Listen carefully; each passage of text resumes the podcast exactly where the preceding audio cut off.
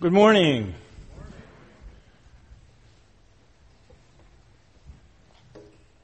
We're continuing this morning in our study of uh, 1 Peter chapter 2.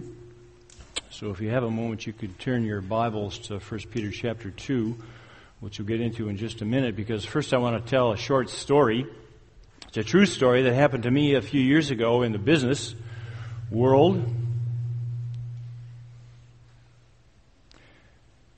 I was working for a major energy company, and my role in the company at that time was to build a major energy project in a foreign country. We had a partner in this project. It was a small company owned by a rich family who lived in that country, and they had strong connections with the local government. And so their job was to help us get government approval for the project. At the same time, they were also out spending money on things like economic studies, market studies, some limited engineering studies, some traveling around, meeting with officials and government employees on behalf of the project, and all the costs and expenses associated with those activities, uh, my company was to pay for them. So they would submit these invoices, and we would pay them. But over time, I started to get a little bit suspicious. Sometimes his invoices seemed a little bit high, and some of his activities didn't seem like they were directly aligned with what we wanted to do. And so I was a little suspicious.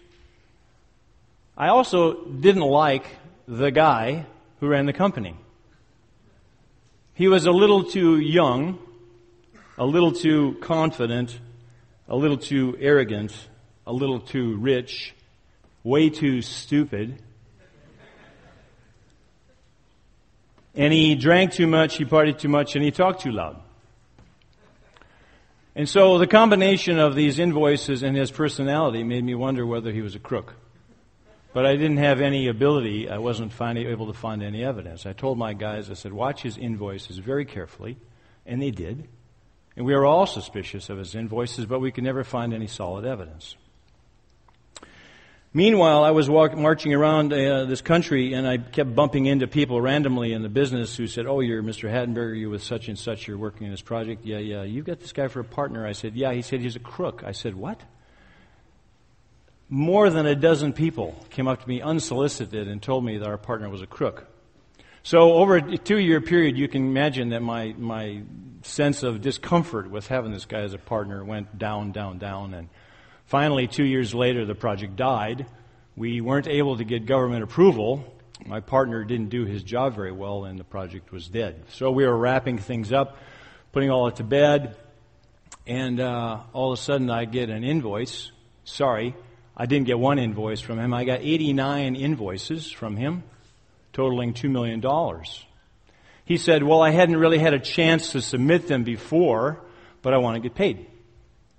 So now I was in a very uncomfortable position.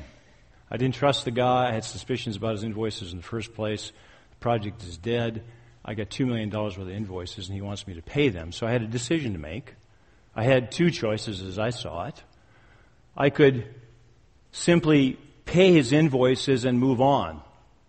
We'd spent $25 million on this project already. Another $2 million was no big deal. I'd never see the guy again. I could move on to another project.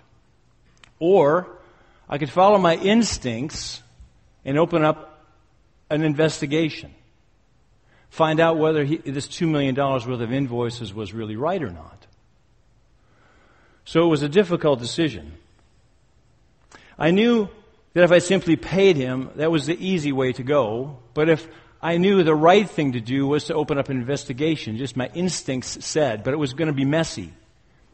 I had a feeling that if we started investigating him officially, he would sue us.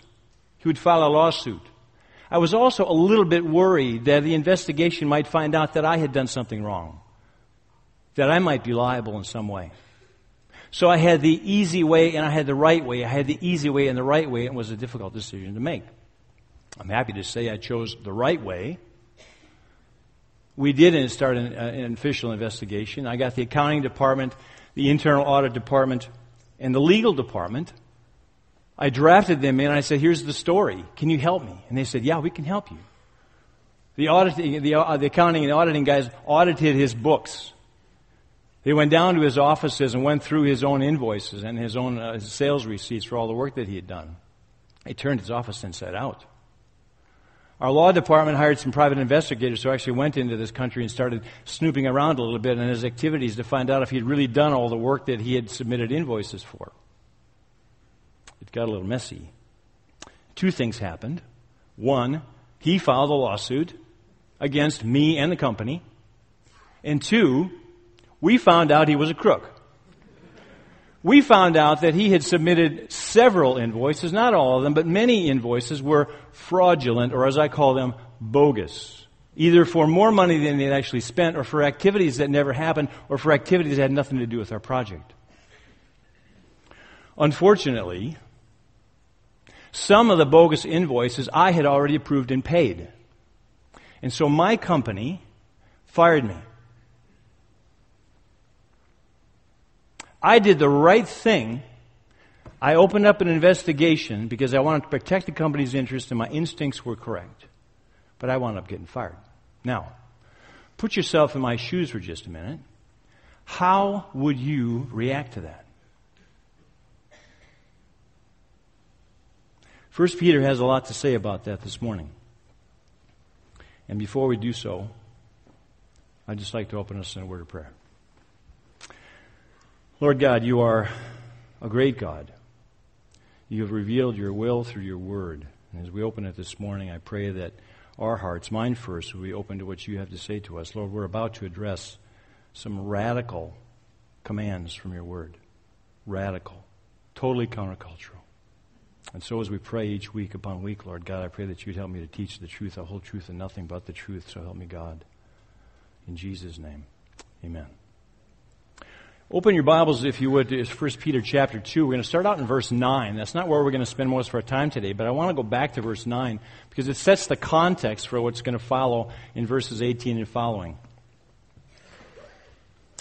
1 Peter chapter 2 verse 9 tells us who we are and what our purpose is. Peter writes, But you are a chosen race, a royal priesthood, a holy nation, a people for his own possession, that is God's own possession, that you may proclaim the excellencies of him who called you out of darkness into his marvelous light. Who are we? Well, we're special. We're different. We are a chosen race, a royal priesthood, a holy nation, a people called by God. We're different. Why do we exist? Well, what's our purpose? We are there to proclaim the excellencies of God. Or to put that differently, our role, our purpose in life is to glorify God. And then, following this section, Peter follows up with several ways that we are to glorify God. And we talked about two of these the last couple of weeks. Two weeks ago, Ski talked about avoiding worldliness, which is in verses 11 and 12. And then last week, Ski talked about submitting to authorities in verses uh, 13 through 17. In the following weeks, we'll talk about wives and husbands in chapter 3. This morning, we're going to talk about Peter's commands in relationship to, uh, as Christian employees in our relationship with our bosses.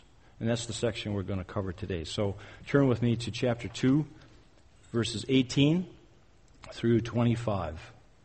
1 Peter 2, 18 through 25, and I'll read that. Servants, be subject to your masters in all respect not only to the good and gentle, but also to the unjust.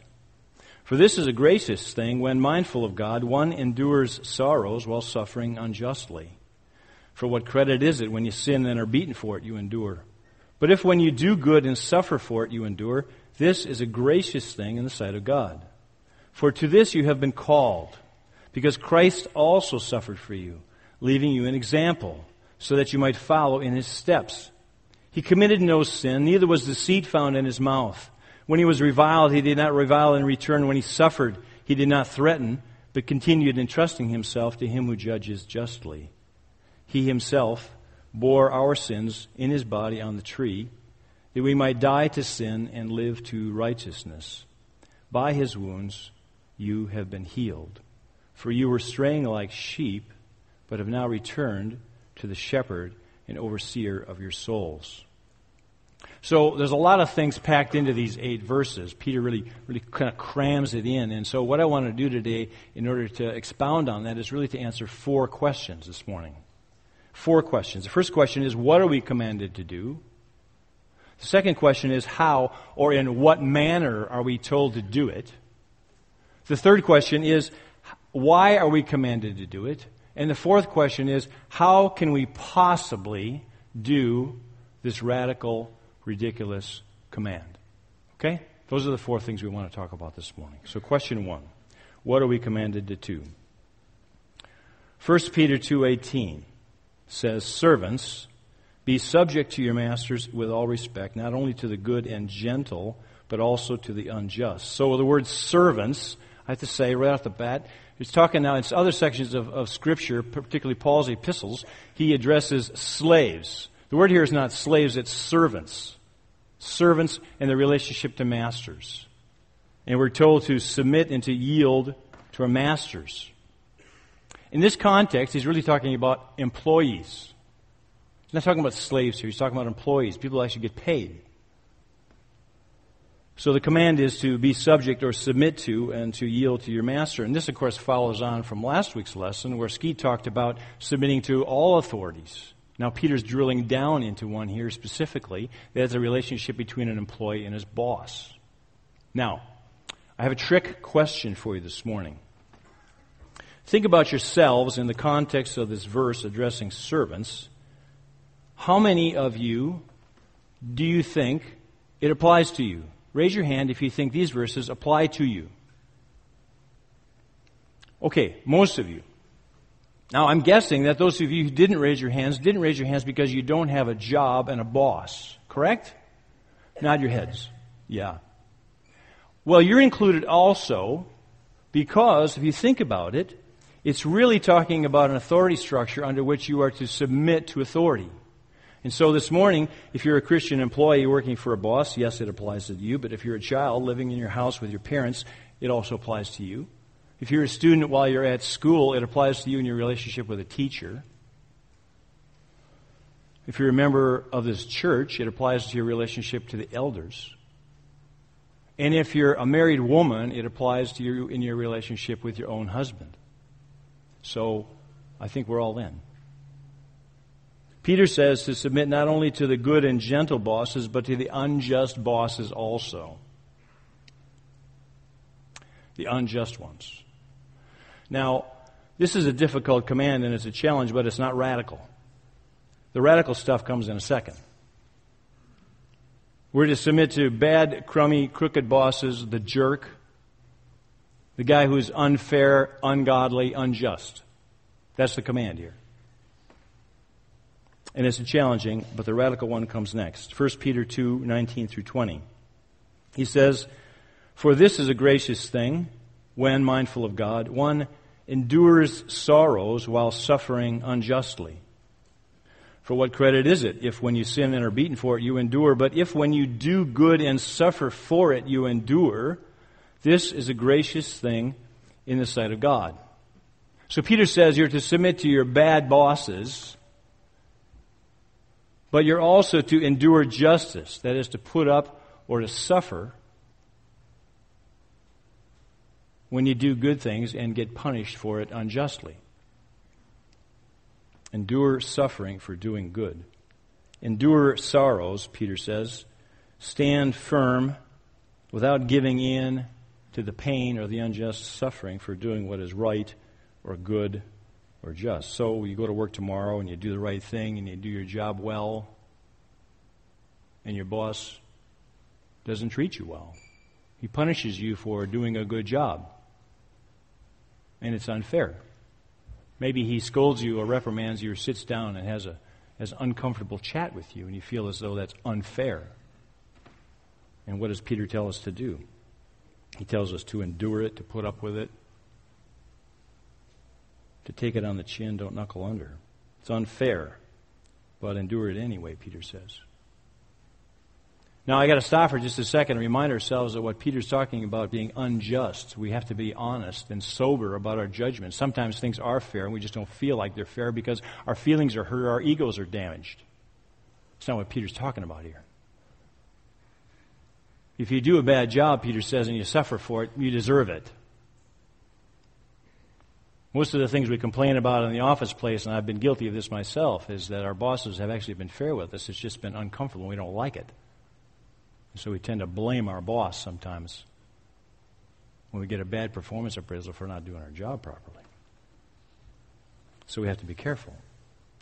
I sent an email to several Christian businessmen last week asking them if they could give me some examples of times in their careers where they have done the right thing and they've been punished or suffered for it in some way. I made the mistake of uh, sending it to a Christian businessman who used to work for me, and after I hit the send button, I went, oh, wait. He's going to send me back some horrible story about me, and I'm going to have to make a judgment of whether to share it with you this morning or not. Fortunately, he replied and said everything was good. I said, You're a liar. You're just being kind. So here are some of the responses. Uh, you're a paralegal working for a private law firm that charges their clients by the hour, and your boss comes to you and says, Times are tough. We need to overbill our clients. We need to charge them more than we actually worked, or we're going to lose money. Do it. And so you refuse. And the end of the year comes around, and the company did quite well. But you don't get a bonus. What do you do? You work for a paranoid, vindictive, insecure, jealous control freak. That's a quote. He gives you bad performance reviews even though your performance last year was good. You did the same thing this year with a new boss and it's bad. He chastises you, ridicules you, berates you, hounds your every move. Colleagues advise you, get out, your boss is an incurable maniac. No, you stick with it. You pray for him. Things get worse. And then it starts to affect your health. Your blood pressure starts to go up. What do you do? You're a pediatrician serving as a head of a department of medicine at a major army hospital. I'm not going to mention who this is.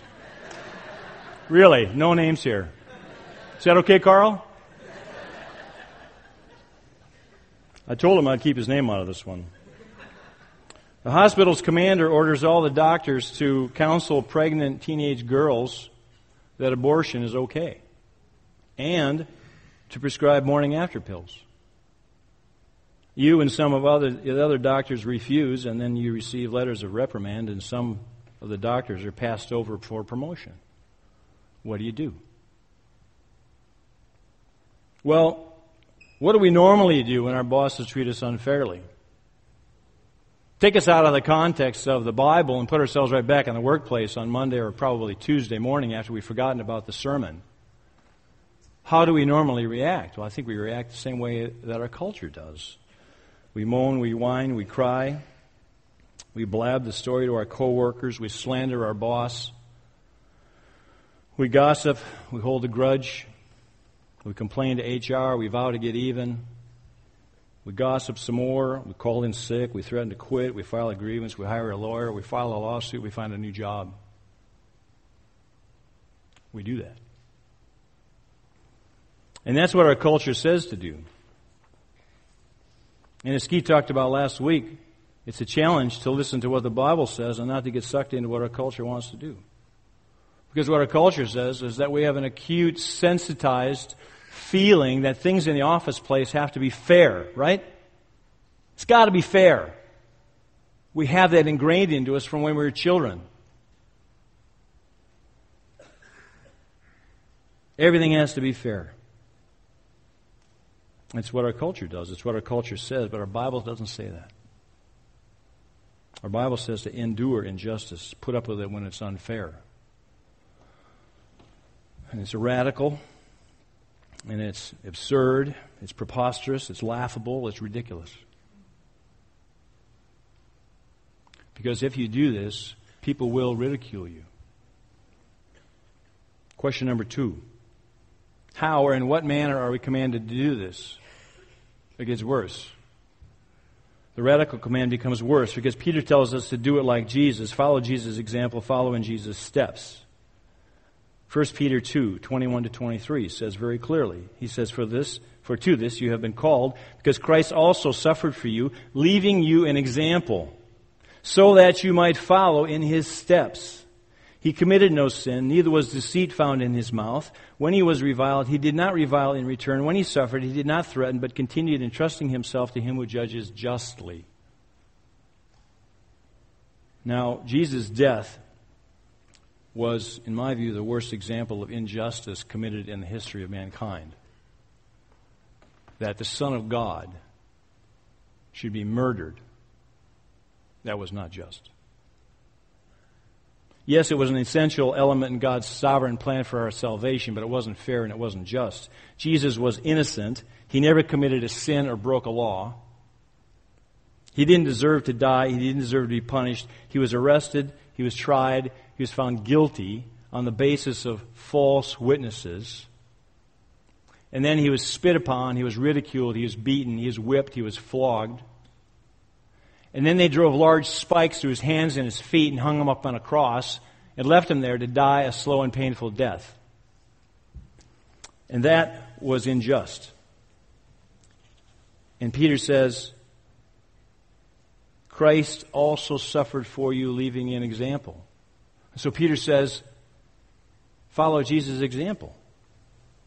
Well, how did Jesus respond? Well, you can read about it in Matthew, Mark, Luke, and John.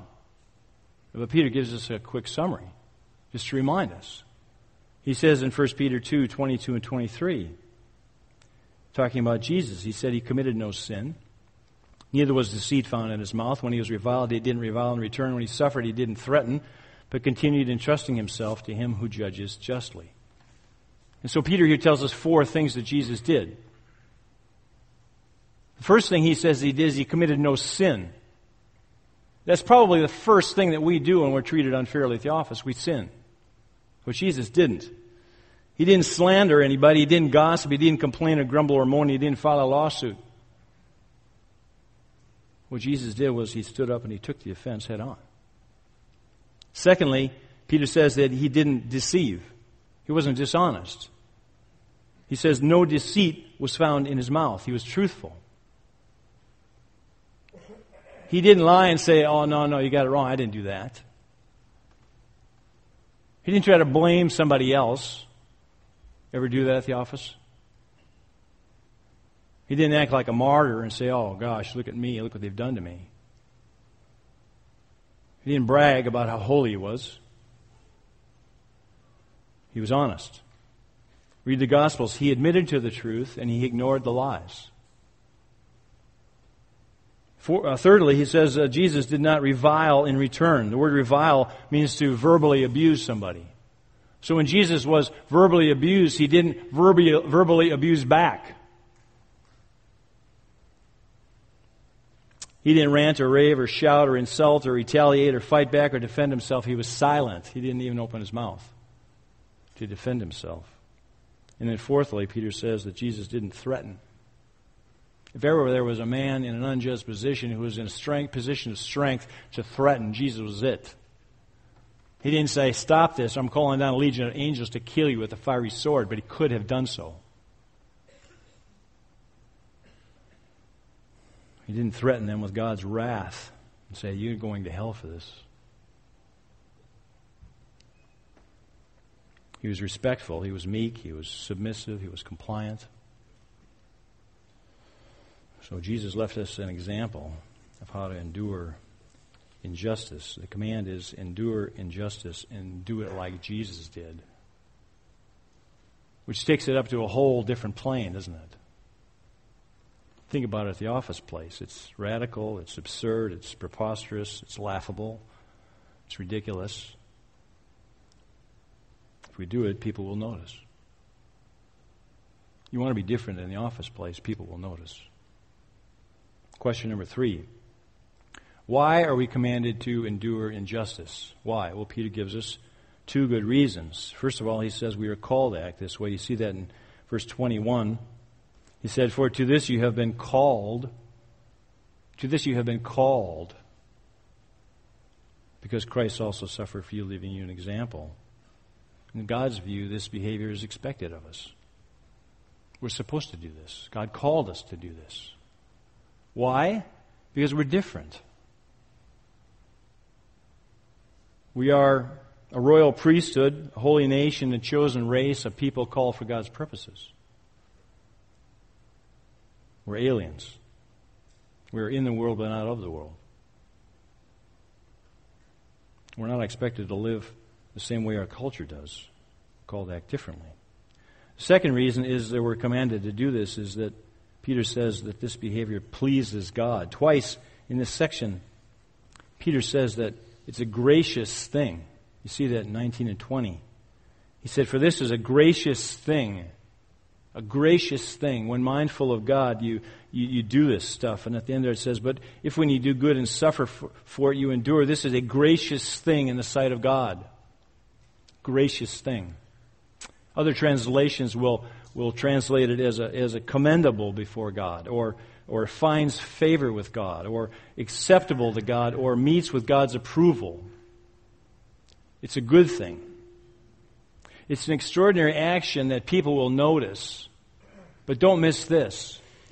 It says it's a gracious thing in the sight of God. Turn that around and you'll realize what it means. It means God's watching.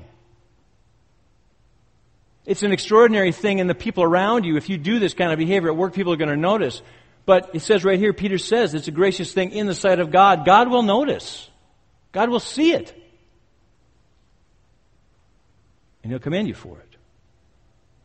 So endure injustice and do it like Jesus did. Yeah, it's radical, it's absurd, it's preposterous, it's laughable, it's ridiculous, but God will notice. Question number four how can we possibly hope to carry out this command? Well, fortunately, God never gives us a radical command and doesn't give us the power to carry it out. He always gives us the tools, the power, the equipment to do so. And Peter says there are three things that will allow us or enable us to do it. How do we do it? First, he says we need to be mindful of God. Sort of a, almost a parenthetic comment from Peter, but it's important. It's in verse 19. It says, for this is a gracious thing when, mindful of God, one endures sorrows while suffering unjustly. He says this is a gracious thing when, mindful of God, you do this radical, ridiculous thing of enduring injustice the way Jesus did. Mindful of God. Well, what does mindful of God mean? Well, it means being conscious of your relationship with God. It means having God at the forefront of your thoughts at all times. Conscious means you're awake and aware of God at all times. And so it's a little bit like having God in the front seat driving the car instead of in the back seat like a passenger. And I got to believe that, that Peter says being mindful of God means you're, you're, you're always ready. So when you get blindsided, or ambushed by your boss in some unfair way, you don't immediately react the way the culture would. You're, you're able, you're able to recall, I'm a Christian. I've got God right here in the front of my head. I can react differently, act the way Jesus did. Secondly, how do we do it? He says we should entrust yourselves to God. See that in verse 23. It's the thing that Jesus did. He said when Jesus was reviled, he didn't revile in return. When he suffered, he didn't threaten. Said, but Jesus continued entrusting himself to him who judges justly. He says, trust God to judge justly. So, this attitude is how we resist the temptation to say what our culture says. Hey, wait, that's not fair. You can't do that to me. I won't be treated that way. Because we want to be the jury, the judge, and the executioner when we get treated unfairly, right? Who's going to defend us except ourselves? Peter says, God will. Trust God. Justice is His. God will fix it in the end. God is our judge. We are not. And so we're called here really to forfeit our rights, our rights to retaliate, to avenge, and we leave it up to God's justice. And then finally, the third reason for how we are to do it is, is almost hidden, but it's so obvious it'll hit you in the forehead as soon as you read it. It's through the power of the Holy Spirit. Now, where do I get that? 24 and 25. We have these two, three sentences here. Which, why is this here? It says, He himself bore our sins in his body on the tree that we might die to sin and live to righteousness. By his wounds you have been healed. For you were straying like sheep, but have now returned to the shepherd and overseer of your souls. The reason this is here is there's a compact statement of the gospel. The gospel runs through all that we do. The bad news is that we are sinners and are damned for hell. The good news is that Jesus died. He bore our sins on the tree, as it says in this verse, the tree being the cross. Jesus took upon himself all of our sins, my sins, your sins, past, present, and future, and paid for them if you trusted in him. So that we're able to live righteous and blameless lives. Not perfect lives, but righteous and blameless in God's eyes because our sins have been paid for. And that is the gospel. And not in this section, but in other sections of Scripture, you know that when you trust in Jesus, something else happens, to, a whole bunch of things happens to you. But one of the things that happens to you is the Holy Spirit comes to live in your heart. And the Holy Spirit has power. The Holy Spirit has the power of God. And you're able to draw on that anytime you want to. And so it's through the power of the Holy Spirit that we're able to do anything, including endure injustice and do it like Jesus did. Yes, it's radical, it's absurd, it's preposterous, it's laughable, it's ridiculous, but do it, and the Holy Spirit will give you the power to do so. All right, so we did the four questions. Question one What are we commanded to do? Endure injustice the way Jesus did it. That's the radical command. Question two, how are we to do this? We're to follow Jesus' example. And Peter lists four things. Don't sin. Don't be deceptive or dishonest. Don't return abuse with abuse. And don't threaten. Why are we to do this? Question three, because we are called to act this way by God. And it pleases God. And question four, how can we do it? Three things. Be mindful of God. Be mindful of God. Trust God to be the ultimate judge. And draw on the power of the Holy Spirit. So, that's easy. Finally, we might ask, okay, what's the point? Why do this at all, right? What's the point? Well, Paul tells us that in the introduction to this section, so we wind up right back where we started. 1 Peter chapter 2 and verse 9, where Peter says, But you are a chosen race, a royal priesthood, a holy nation, a people for God's own possession. Why? That you may proclaim the excellencies of him who called you out of darkness into his marvelous light. Peter says we're to proclaim the excellencies of him who called you, and enduring injustice the way Jesus did will proclaim the excellencies of God. It will glorify God. How? Well, imagine that you've been fired for starting an investigation of a crooked partner. Imagine that you didn't get a bonus because you refused to overcharge your law clients. Imagine that you went to the hospital with high blood pressure because of your maniac boss. Imagine that you got passed over for a promotion because you refused to prescribe morning after pills. Your coworker is going to say, "Hey, whoa, whoa, whoa, that's not fair. Look what they did to you. You should go talk to the HR. You should write a letter. You should file a grievance. You should do something. Don't just sit there and you say, no. My boss is in a position of authority. And yes, it's unfair. I don't agree with what he did. But I'm not going to act that way. Because my boss holds authority that's granted by God. And I will submit to his authority, even though I don't like it. I'm going to go along and I'm going to do my best.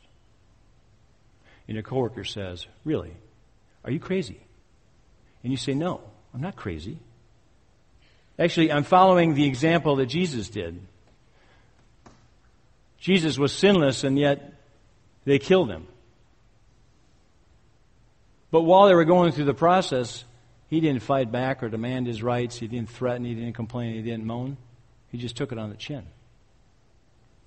And the Bible says that when I endure suffering the way Jesus did it, it's pleasing to God, and therefore that's what I'm going to do. Now, that's a pretty strong message. And while you haven't said it in words, here's what your coworker is going to hear. He's going to hear that you care more about God's glory than you do about your job. He's going to hear that you're not just some Sunday morning Christian. You take being a Christian seriously. It says that God means more to you than your comfort and your reputation. That you trust God to provide for you, that you take real risks for God, that you believe God will be a fair judge of all people, that your God is worth it.